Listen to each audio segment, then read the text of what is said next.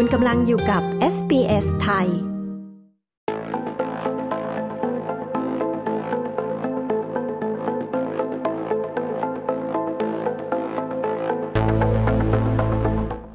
19 กันยายนนะคะ เป็นวันครบรอบ 17 ปี ของการรัฐประหารปี 2549 ซึ่งทำให้อดีตนายกรัฐมนตรีทักษิณชินวัตรต้องลีภัยไปอยู่ต่างประเทศ ล่าสุดนะคะได้เดินทางกลับประเทศไทยในวันที่ 8 สิงหาคมที่ผ่านมา และเมื่อวันที่ 19 กันยายนที่ผ่านมานะคะที่เมืองเมลเบิร์น ออสเตรเลีย มีการชุมนุมเพื่อรำลึกถึงผู้ถูกบังคับสูญหาย ที่ขณะนี้ก็ยังไม่มีใครทราบถึงชะตากรรม ฟังบทสัมภาษณ์ผู้ลี้ภัยคนไทยที่อาศัยอยู่ที่ออสเตรเลีย กับความหวังในการกลับประเทศไทย และผู้ร่วมชุมนุมรำลึกถึงผู้ถูกบังคับสูญหายท่านอื่น ดิฉันชลดากรมยินดี SBS ไทย รายงานค่ะ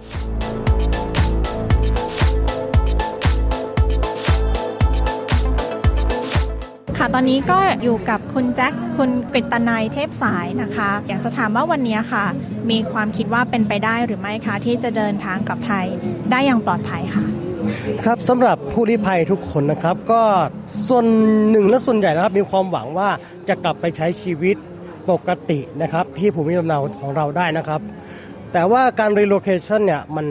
ก็ยังตอบได้ยาก เพราะว่าหนึ่งกฎหมายยังไม่ได้เปลี่ยนแปลงนะครับ แล้วพฤติกรรมของเราเนี่ยซึ่งไปข้องเกี่ยวกับสถาบันพระมหากษัตริย์เนี่ยครับไม่ว่าจะเป็นการโพสต์ ไม่ว่าจะเป็นการเขียนหรือว่าเป็นการออกคลิปพูดขึ้นมานะครับ แต่ว่ามันก็เกี่ยวพันกับรัฐธรรมนูญไทยนะครับในมาตรา1นึ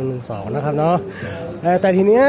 เมื่อมันยังไม่มีการเปลี่ยนแปลงและการการะทำความผิดเนี่ยมันยังไม่กำหนดอายุความนะครับ ดังนั้นน่ะจึงเป็นไปได้ยากมากที่เราจะเข้าไปโดยที่ไม่มีแบ็กอัพหรือว่าไม่มีการประสานงานกับทางเมืองไทยก่อนนะครับ แม้ว่าตอนนี้เนี่ยมันจะจะจะมีรัฐบาลที่เราเคยชอบนะครับแม้ว่าจะมาจากพรรคอันดับ2นะครับแต่โดยรวมแล้วเนี่ยเราก็เห็นหน้าตาของรัฐมนตรีทุกอย่างแล้วนะครับ ก็ยังคงเดิมนะครับ เพียงแต่ว่าอาจจะเปลี่ยนมุมมองไปนิดหนึ่งนะครับ ซึ่งผมเชื่อว่าเนี่ย มีเบื้องหลังนะครับในการที่ว่ารัฐมนตรีต่างๆนะยังเข้ามาอยู่ในในรัฐบาลชุดนี้นะครับ ดังนั้นนะความเป็นไปได้ในการที่จะกลับหรือไม่กลับเนี่ยยังตอบได้ยากมากนะครับรอยแม้ว่าเรามีความปรารถนา หรือแม้แต่ตัวผมเนี่ยซึ่งได้พาสปอร์ตออสเตรเลียแล้วเนี่ยก็ยังไม่มั่นใจในการที่จะเดินทางโดยปลอดภัย แม้ว่าเราสามารถร้องขอการ emergency rescue จากรัฐบาลออสเตรเลียได้นะครับ แต่เราก็ต้องมีเคสที่ว่า ต้องแลกออกไปในเสรีภาพของเราส่วนหนึ่ง หรือว่าชั่วคราวนะครับ แล้วทีนี้การประสานงานจะเป็นไปได้รวดเร็วไหมนะครับก็เหมือนกับเคสของนักฟุตบอลนะครับฮาคีม อัลอาไรบีนะครับที่เคยไปไปถูกล็อกตัวที่เมืองไทยก็ต้องใช้เวลาตั้ง 76 วัน ใช่ไหมครับ ซึ่งตอนนั้นก็เป็น arbitrary detention เนาะมันมันเป็นการแบบกักขังในพนักงานอย่างเงี้ยซึ่งมันมันมัน no point เลยที่ว่าเราจะต้องเข้าไปอยู่ตรงนั้น 76 วัน ซึ่งเราต้องทำมาหากิน แล้วค่าเช่าบ้านค่าบ้านที่ที่นี่เราก็ต้องจ่ายค่ารถค่าลาเราก็ต้องจ่าย กลับมาที่นี่ถ้าเราไม่ได้จ่ายก็ bad credit อีกนะครับดังนั้นอะจึงจึงยังยังไม่ค่อยจะตอบได้เต็มปากเต็มคำเต็มคำว่าผมจะกลับได้ไหมนะครับ แต่โดยรัฐธรรมนูญไทยนะครับบุคคลที่เป็นสัญชาติไทยโดยกำเนิดเนี่ยเดินสามารถเดินทางเข้าออกประเทศไทยได้อย่างอิสระนะครับ แต่ว่าทีนี้ความปลอดภัยของเรามีไหม เพราะว่าเนื่องด้วยกฎหมายที่มันเป็นการยับยั้งสิทธิภาพ หรือว่าเป็น political weapon for uh, stifling free speech ของเราเนี่ยครับมันเป็นกฎหมายที่ว่าค่อนข้างจะเรียกว่า e s t o f f e n หรือว่ากฎหมายปิดปากเนาะ ตอนนั้นเนี่ยมันมันเป็นความเสี่ยงของเราที่จะเข้าไปนะครับนี้ต้องคิดกันให้ดีว่าเราจะเข้าไปได้ไหมและปลอดภัยไหมมีคอนเน็ชันไหมครับผมในเรื่องของอเหตุการณ์ที่อดีตนายกทักษิณชินวัตรนะคะ ได้เดินทางกลับไทย ซึ่งตัวท่านอดีตนายกทักษิณเองเนี่ยก็เป็นผู้ลี้ภัยด้วยตัวท่านเอง คิดว่าเหตุการณ์นี้ค่ะ สะท้อนเรื่องของผู้ลี้ภัยของไทยทั้งหมดอย่างไรบ้างคะเรื่องนี้เป็นเรื่องใหญ่นะครับ ที่ว่าทักษิณกลับไทยได้นะครับ เพราะว่าหนึ่งเราต้องเชื่อมั่นว่าเขามีคอนเนคชั่นนะครับในการที่จะประสานงานกับด้านเบื้องสูงนะครับ จึงมีการประกาศให้เขาเข้าไปได้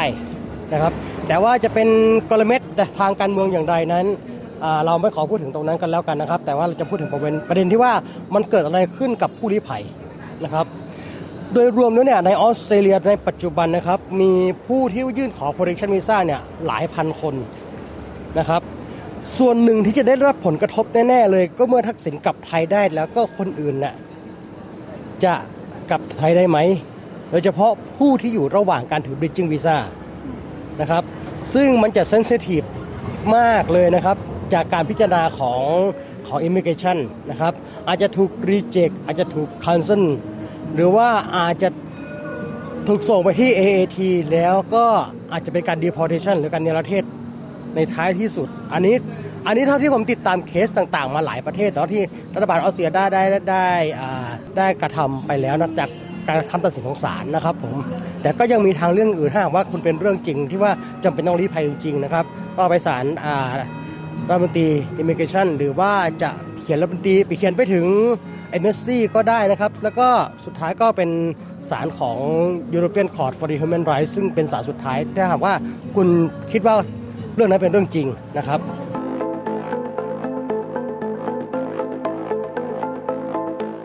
ค่ะตอนนี้เราก็อยู่กับพลตำรวจตรีปวีณ พงศ์สิรินทร์นะคะ ด้วยความที่วันนี้คุณประวินก็มาร่วมงานด้วย อยากจะถามว่าหลังจากที่เหตุการณ์ที่อดีตนายกรัฐมนตรีทักษิณชินวัตรนะคะ ได้เดินทางกลับประเทศไทยแล้ว ซึ่งตัวอดีตนายกทักษิณเองก็เป็นผู้ลี้ภัยเช่นกันนะคะ วันนี้คิดว่ามีความเป็นไปได้หรือไม่คะ ที่ตัวคุณประวินเองจะสามารถเดินทางกลับประเทศไทยได้อย่างปลอดภัยคะครับขอบคุณเอ่อ SPS นะครับ ที่ให้โอกาสกับผมได้มาพูดคุยกันด้วยในโอกาสวาระสำคัญวันหนึ่งสำหรับคำถามนี้นะครับ โดยทั่วๆไปใครๆก็คิดว่าเอ้ยเราคงจะกลับไปได้แล้วแต่ในส่วนของผมเนี่ยผมต้องประเมินพิจารณาสภาวะแวดล้อมความเป็นไปได้ว่ามันเป็นยังไง องค์คาพยพและสังคมไทยมันเปลี่ยนแปลงไปขนาดไหน ปรากฏว่าหลังการเลือกตั้งก็ยังคงเดิมนะครับ ทำให้ความมั่นคงและมั่นใจว่าจะได้รับการปฏิบัติเเหมือนอย่างคนทั่ว ๆ ไป มีความปลอดภัยเหมือนคนทั่วไป ผมไม่คิดจะนั้นผมยังต้องประเมินมากกว่านั้นอีกณสถานการณ์นะเวลาเนี้ยผมคิดว่าผมยังยังไม่พร้อมที่จะเดินทางกลับ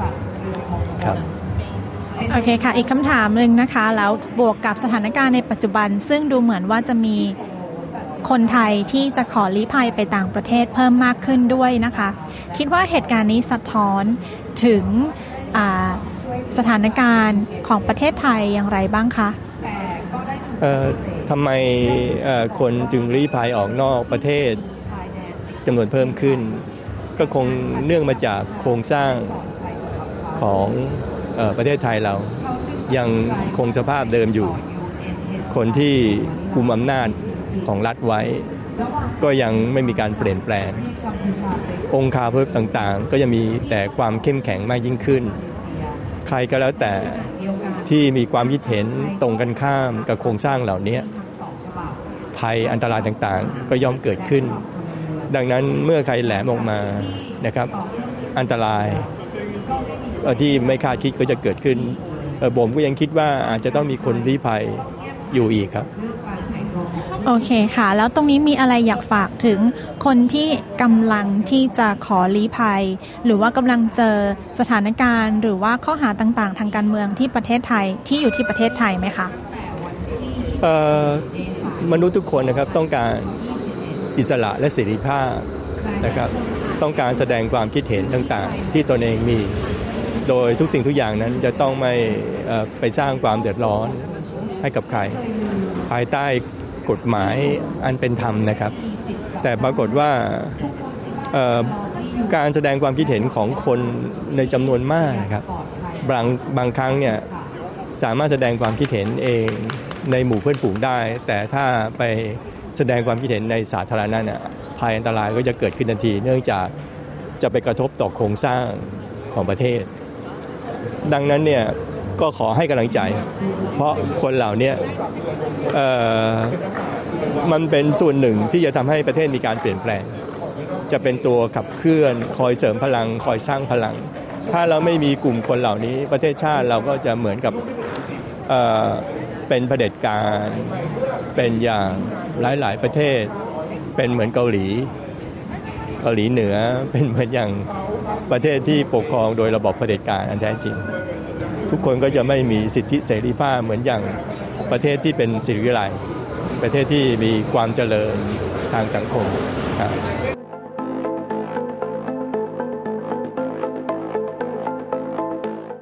ค่ะตอนนี้เราก็อยู่กับคนไทยคนหนึ่งนะคะ ที่กำลังจะขอสถานะเพื่อที่จะลี้ภัยเป็นผู้ลี้ภัยในออสเตรเลีย ตอนนี้เราอยู่กับธนากรครับ ช่วยเล่าให้ฟังแบบคร่าวๆ หน่อยได้ไหมคะว่าเรื่องเป็นยังไงเกิดอะไรขึ้นทำไมถึง ตอนนี้ทำไมถึงจะขอสถานะผู้ลี้ภัยในออสเตรเลียค่ะครับช่วงที่มีประเทศไทยมีโควิดระบาดหนักนะครับ และมีการเปิดโปงเรื่องวัคซีนพระราชทาน เมื่อเดือนเดือนจูน 2022 ที่ประเทศไทย โดยพรรคการเมืองพรรคหนึ่งนะครับเราผู้ที่เป็นจะบอกว่าเรียกนักกิจกรรมเต็มตัวก็ก็ไม่ไม่ได้ เราออกไป เรียกร้องจุดยืนของเราเรื่อยๆอยู่แล้วตามที่เราสามารถไปได้เพราะทุกคนมีมขีดจำกัดนะครับเราสงสัยในเรื่องงบประมาณที่จะจัดจัดสรรวัคซีนให้กับประชาชน และงบงบประมาณของสถาบันกษัตริย์สองเรื่องนี้มันมีอะไรที่ทับซ้อนกันมันคุมเครือกัน เราก็เลยออกมาชวนไปข่าวม็อบครับ ผมโดนที่เชียงใหม่ข่าวม็อบที่เชียงใหม่ จัดเมื่อ 1 สิงหา 2022 ด้วยความเป็นพระราชทานเนาะผมก็เลยเอาผ้าพันคอพระราชทาน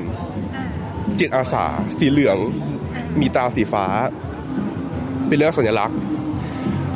มาเขียนบางคำใส่ไปในผ้าพันคอ แล้วก็ขับรถไปตามปกติของเราเรียกร้องชูสามนี้ของเราปกติ กลับมาที่บ้าน บ้านผมอยู่เชียงราย ขับรถกลับมาที่บ้าน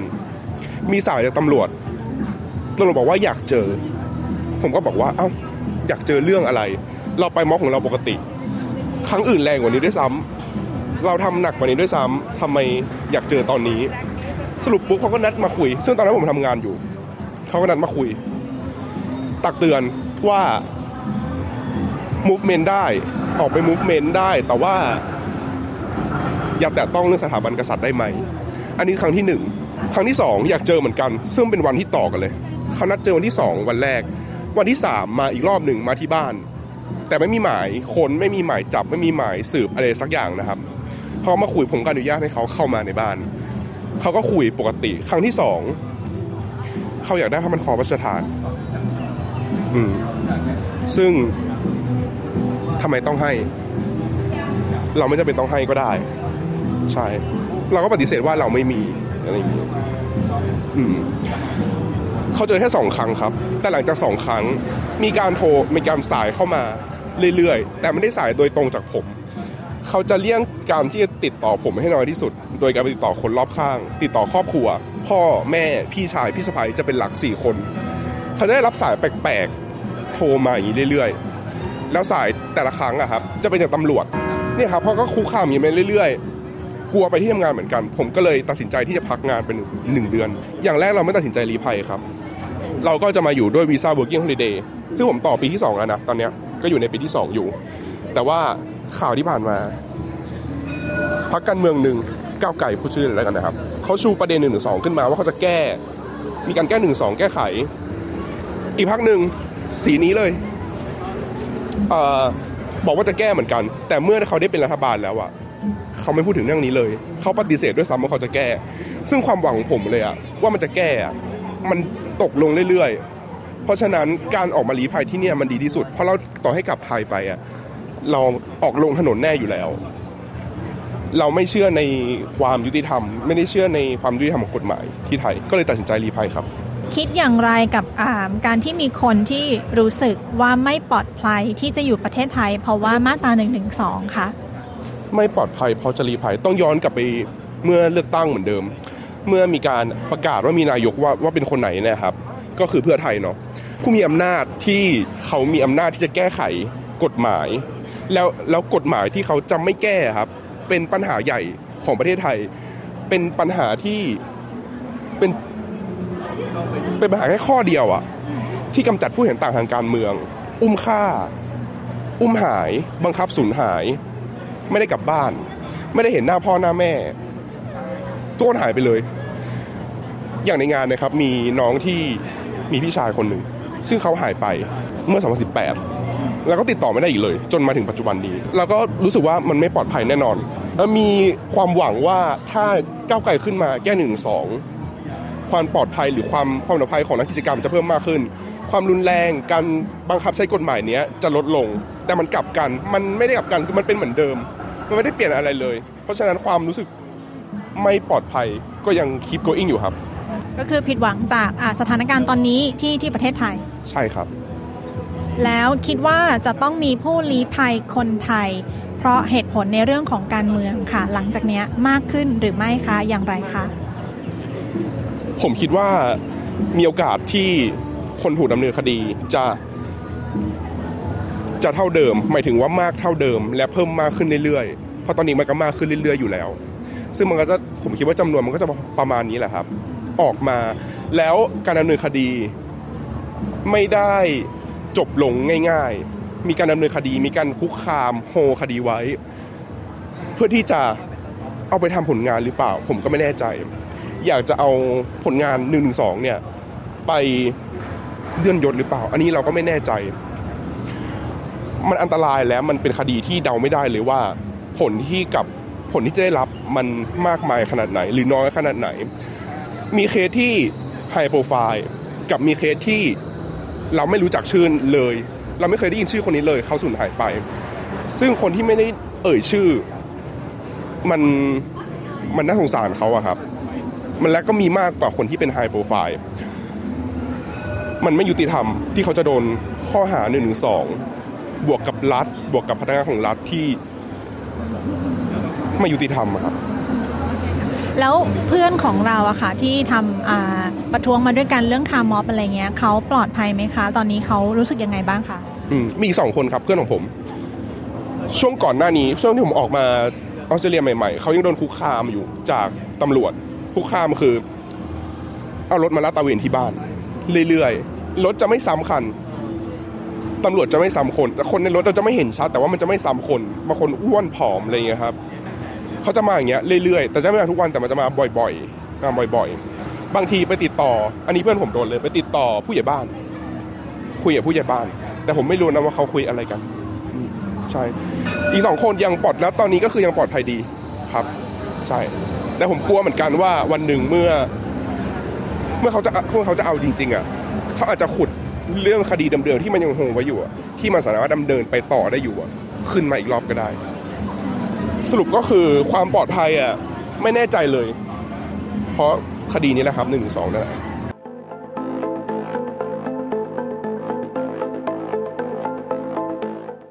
ที่มาร่วมงานเนี้ยค่ะ คือทราบถึงเรื่องผู้ถูกบังคับสูญหาย แล้วก็ผู้ลี้ภัยของคนไทยยังไงบ้างคะ เนื่องจากว่าที่ประเทศไทยอะค่ะก็มีเหตุการณ์ทางการเมืองเกิดขึ้นมากมาย แล้วก็มีผู้ที่ถูกบังคับสูญหาย แล้วก็มีผู้ที่ลี้ภัยทางการเมืองเยอะมากแอคทิวิสต์หรือว่านักรณนักรณรงค์แล้วก็นักกิจกรรมบางคนค่ะ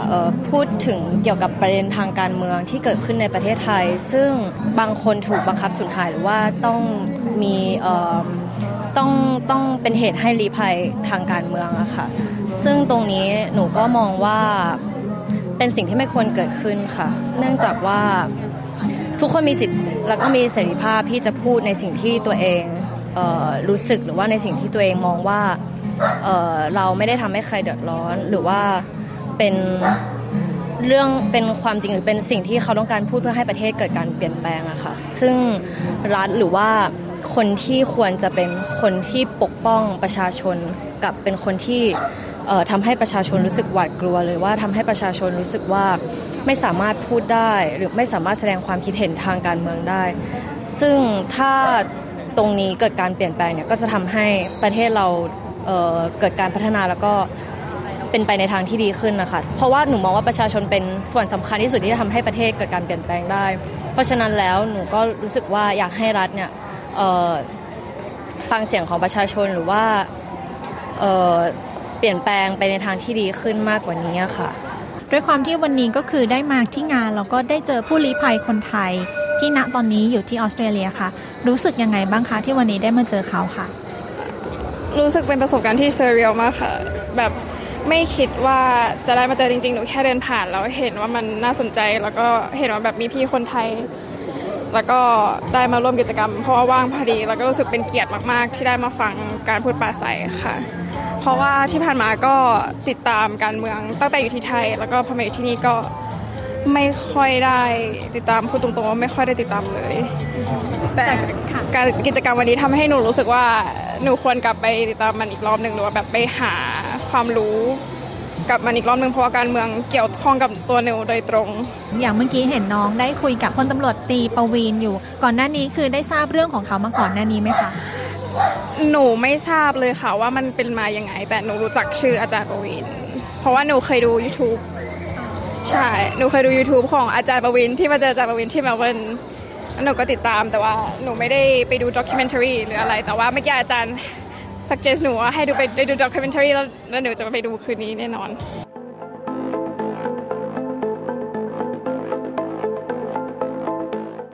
ตอนนี้เราอยู่กับคุณ จลัดศรีค่ะ ที่มาร่วมงานวันนี้ค่ะ เป็นเรื่องของอผู้ที่ถูกบังคับสูญหาย แล้วก็ผู้ลี้ภัยคนไทยนะคะ ตอนนี้ค่ะ หลังจากนี้ไปเนี่ยคิดว่าอนาคตของผู้ลี้ภัยคนไทย ในอนาคตเนี่ยค่ะ จะเป็นยังไงบ้างคะก็เห็นใจเขานะคะที่ว่าการพูดความจริงหรือการตั้งคำถามกับรัฐบาลหรือผู้ปกครองประเทศแล้วจะต้อง จะต้องหนีออกนอกประเทศ เพราะว่าพูดความจริง ก็หวังว่าเขาทุกคนจะได้รับความเป็นธรรม ในฐานะที่เขาก็ปรารถนาดีไม่ใช่เพื่อตัวเขาเองแต่ว่าเพื่อคนไทยทุกคนเพื่อความเสมอภาค ก็อยากให้รัฐบาลและคนส่วนใหญ่ที่ยังออหูไปนาตาไปไล่ รับรู้ว่า เขาทำเพื่อพวกเราแล้วพวกเราก็ควรจะลุกขึ้นมาทำเพื่อพวกเขาให้เขาได้กลับบ้านอย่างฮีโร่ไม่ใช่ผู้ลี้ภัยหรือว่าผู้กระทำความผิดนะคะจากการที่อดีตนายกทักษิณชินวัตรนะคะ ได้กลับประเทศไทย ท่านอดีตนายกก็คือเคยเป็นผู้ลี้ภัยมาก่อน มองเหตุการณ์นี้คิดว่าคนที่เป็นผู้ลี้ภัยทุกคนเนี่ยค่ะจะสามารถกลับประเทศไทย ได้อย่างปลอดภัยเหมือนอดีตนายกทักษิณไหมคะณตอนนี้ มันควรจะเป็นเช่นนั้นนะคะ แต่ก็ไม่แน่ใจเพราะว่า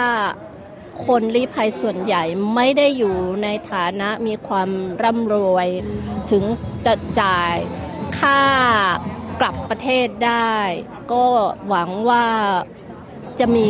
กฎหมายหรือมีหน่วยงานอะไรสักอย่างหนึ่ง Human Rights ที่เมืองไทยลุกขึ้นมาแล้วก็ทำอะไรสักอย่างที่มันจริงจังเพื่อให้พวกเขาได้กลับไปสู่อ้อมกอดของครอบครัว แล้วก็ประเทศที่เขาเกิดเขาโตแล้วเขารักอะ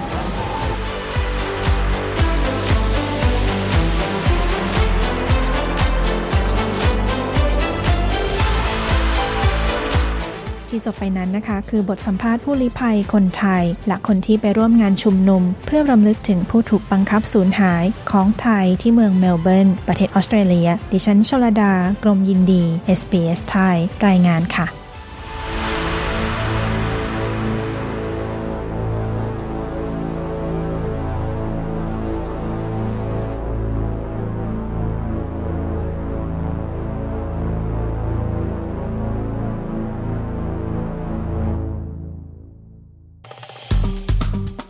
ไลค์ แชร์ และแสดงความเห็นไป follow SBS ไทยทาง Facebook